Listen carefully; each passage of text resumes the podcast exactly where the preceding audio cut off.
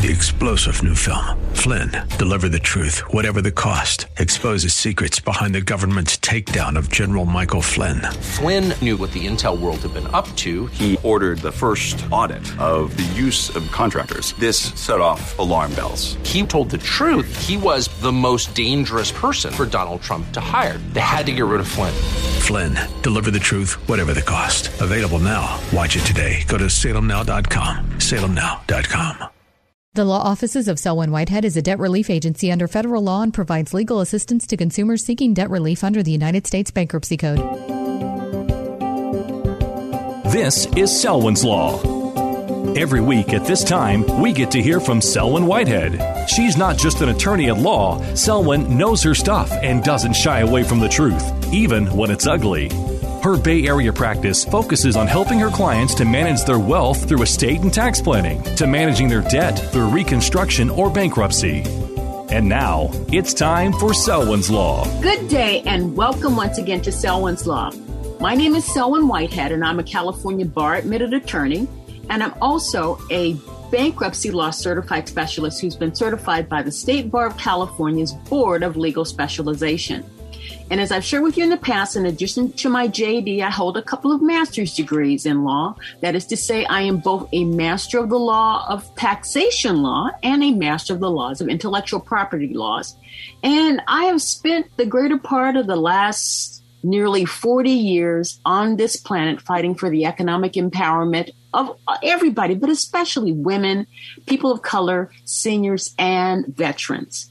Now, because of my training, my experiences, and my lifelong interests in business and money and finance and wealth creation and wealth preservation and wealth transfer, and the roles that these particular aspects of the social science of economics play in the lives of everyday people like you and me, I primarily practice bankruptcy law, but I also practice its first cousins, debt, wealth management, estates and trusts, real estate, and as I like to say, their sometimes wayward offspring, taxation law.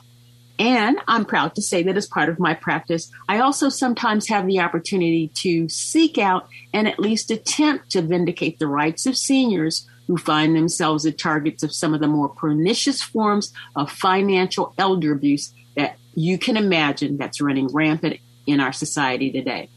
So I'm coming to you again today to discuss some of the financial and economic and legal issues confronting individuals, families, and small business owners.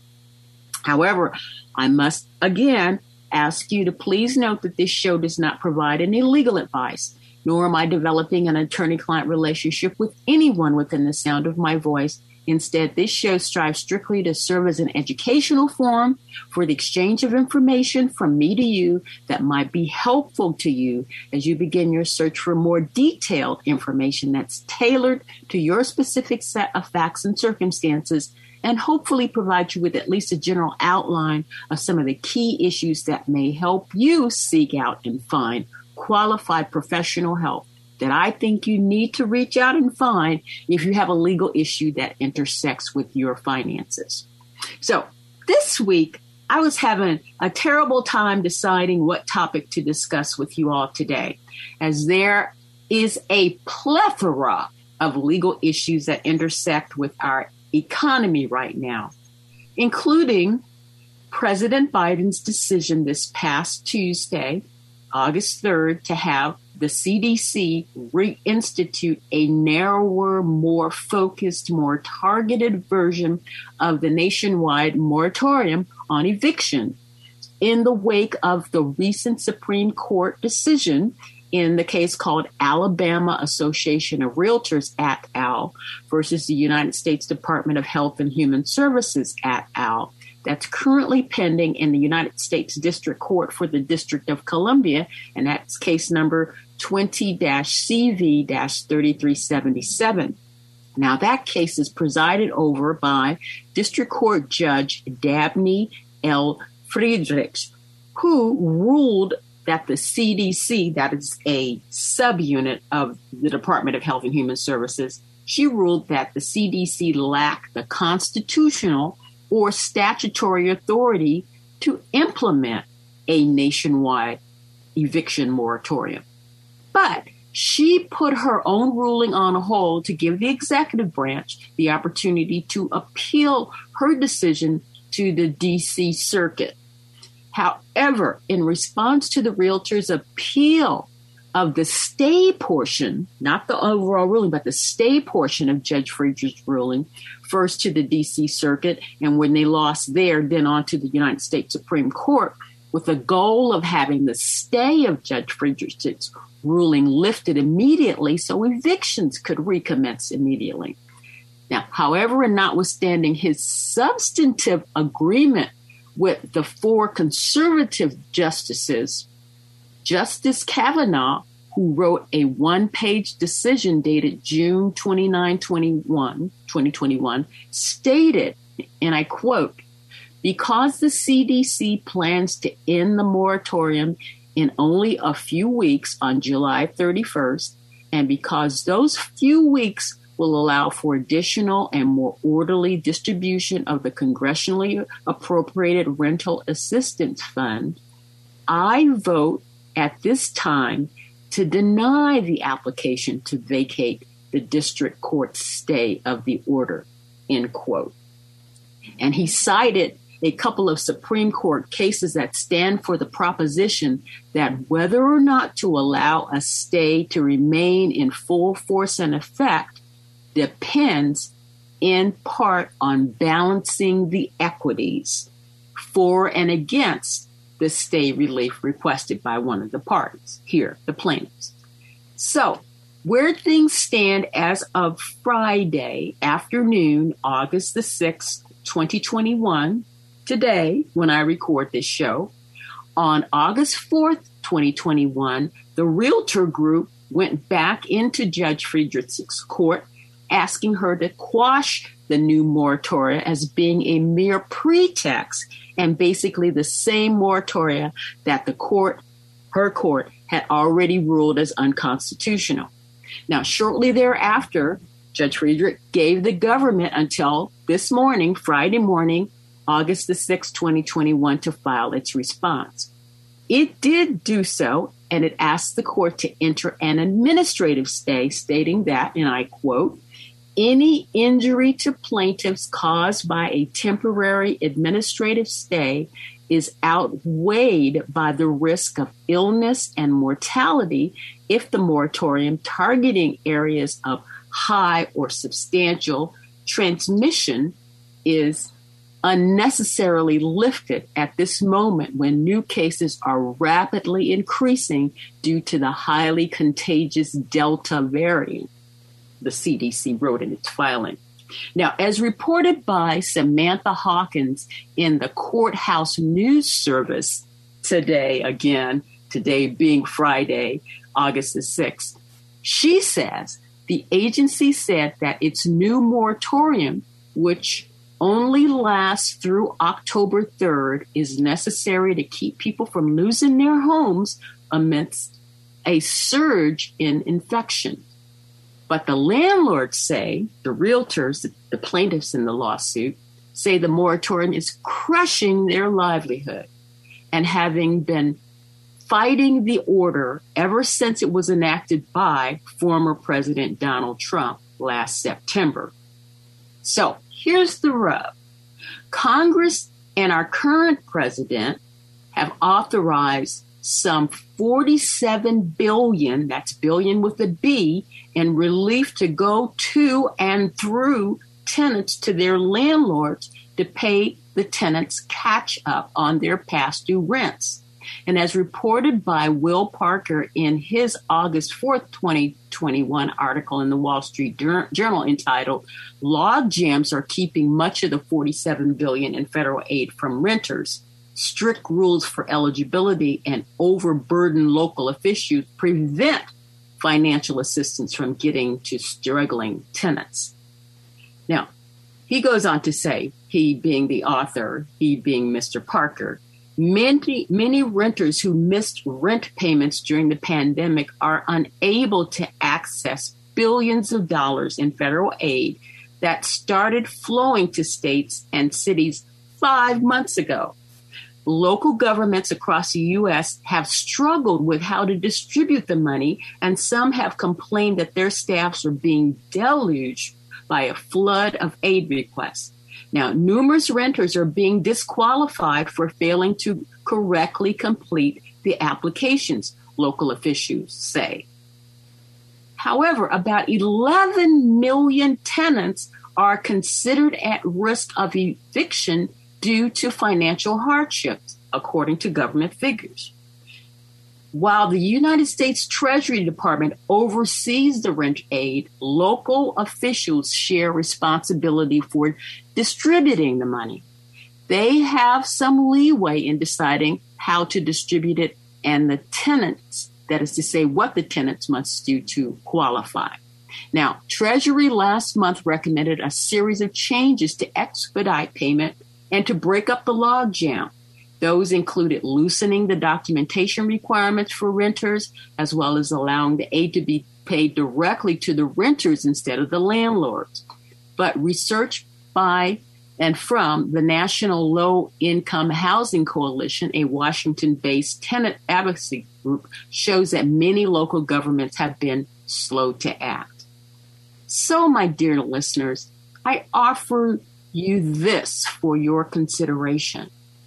Perhaps those of you who want to see our 11 million neighbors who are facing eviction stay in their home and not be kicked to the curb in the middle of a pandemic with a surging new variant of the virus, perhaps we all should cast our gaze away from Washington, D.C., and cast our gaze towards our state and local governmental officials and units who are charged with distributing this money and make sure they understand the urgency. Kind of like what the Texas state delegation did in reverse. They went to Washington to get the Voting Rights Act passed because they weren't successful in Texas. Maybe those of us, those of you out there who have been putting a lot of pressure on Washington, D.C., and our current administration, who, in my opinion, if they cut the check for 47 billion and the problem is the logjam in the local community, perhaps we, you, need to go from Washington to your local governors and your mayors and whoever else is running the show about distributing the money because it's there. And maybe you need to apply some pressure to them to get the money to our neighbors who are facing eviction. Anyway, that's just food for thought. Now, when we come back, I want to share with you a letter I received this morning. But first, we'll take a short break and I'll see you on the other side.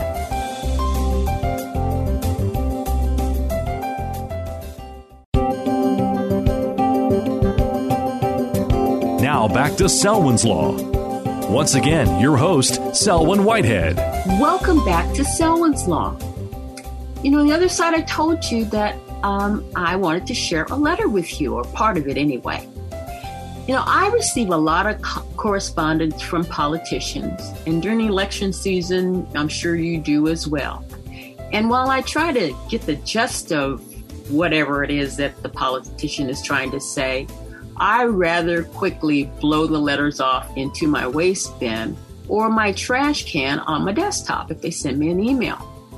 However, this morning, I got an email from somebody named Beto O'Rourke reminding me of something that happened 56 years ago when I was but 10 years old that so moved my grandmother, my mother's mother, that she kept a newspaper clipping thumbtacked to her pantry door for the rest of her life. It was a picture of Lyndon Baines Johnson reaching down with a great big smile on his face as he shook the hand of a little black child.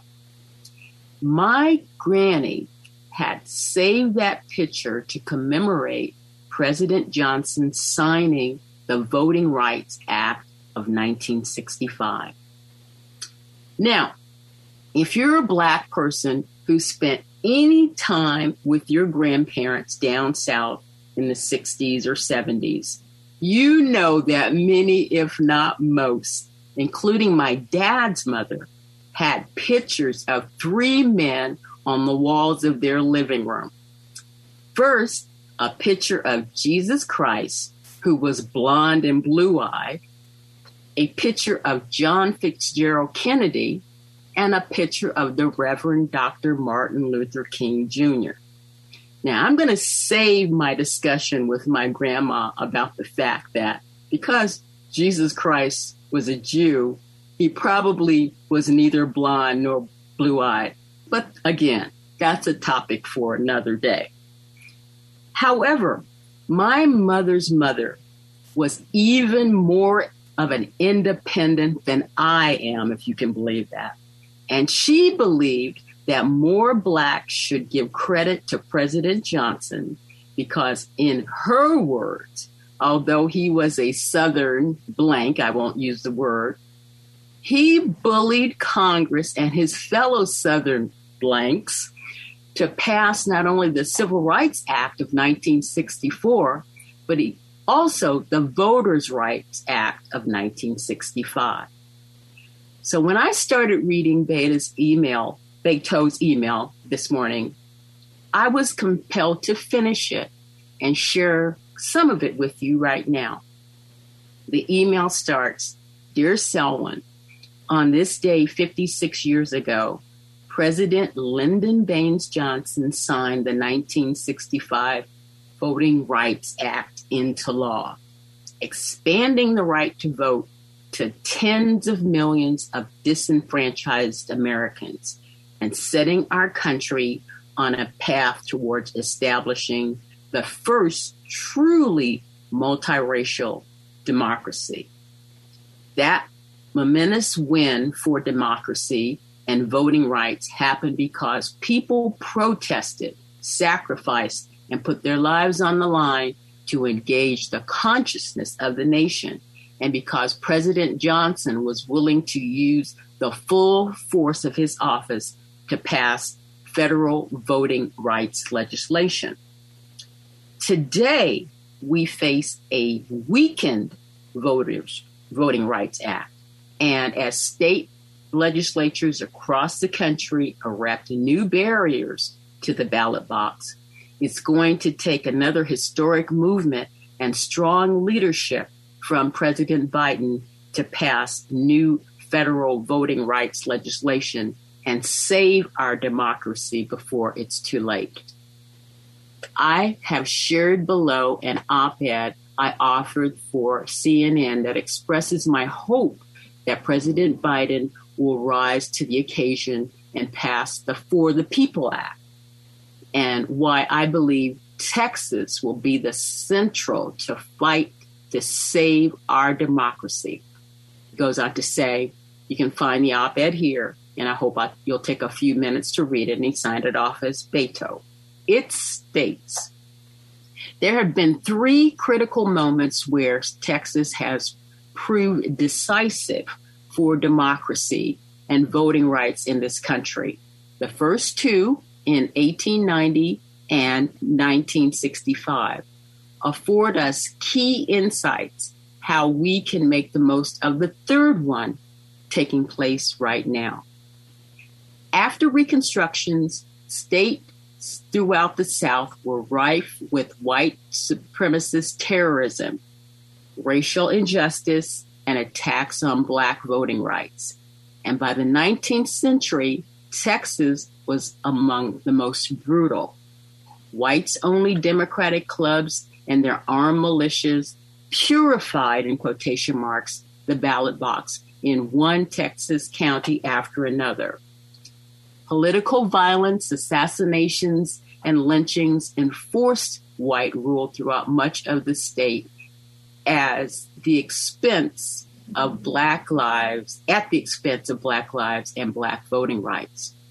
in Washington County, in the Washington County election of 1886, for example, ballot boxes in black precincts were stolen at gunpoint by agents of the whites only political ring known as the People's Party. When black poll workers dared to fight back at one of the precincts, they were arrested, and three of them, Shad Fiedler, Alfred Jones, and Stuart Jones, were lynched by the mob, and no one ever was brought to justice. The national outrage this produced compelled Congress to hold hearings on the troubled voting practices that plagued Texas and much of the South. The resulting federal election bill of 1890 promised greater federal intervention to protect the right to vote in any state where it was threatened. Now, like the Democratic Party of today, the Republican Party of 1890 had recently won majorities in the U.S. House and Senate. And with the election of Benjamin Harrison in 1888, controlled the presidency too. And like today's Democratic Party, the Republicans publicly resolved to use the power to secure voting rights, especially for the black targets of the voter suppression efforts in the South. Now, the federal election bill duly passed the House of Representatives that year, and debate on its passing soon began in the Senate. But unfortunately for the bill and millions of Black Americans, the Senate Republicans were unable or perhaps unwilling to overcome a filibuster threat by the Democrats. It didn't happen it didn't help that Harrison, who had campaigned on a platform of restoring voters' rights, remained on the sideline for much of the action. So, after all the righteous indignation over the election outrage in Texas had been spent, the majority party meekly gave up the fight for voting rights. They blinked in the face of the filibuster and denied America the chance to establish a true multiracial democracy.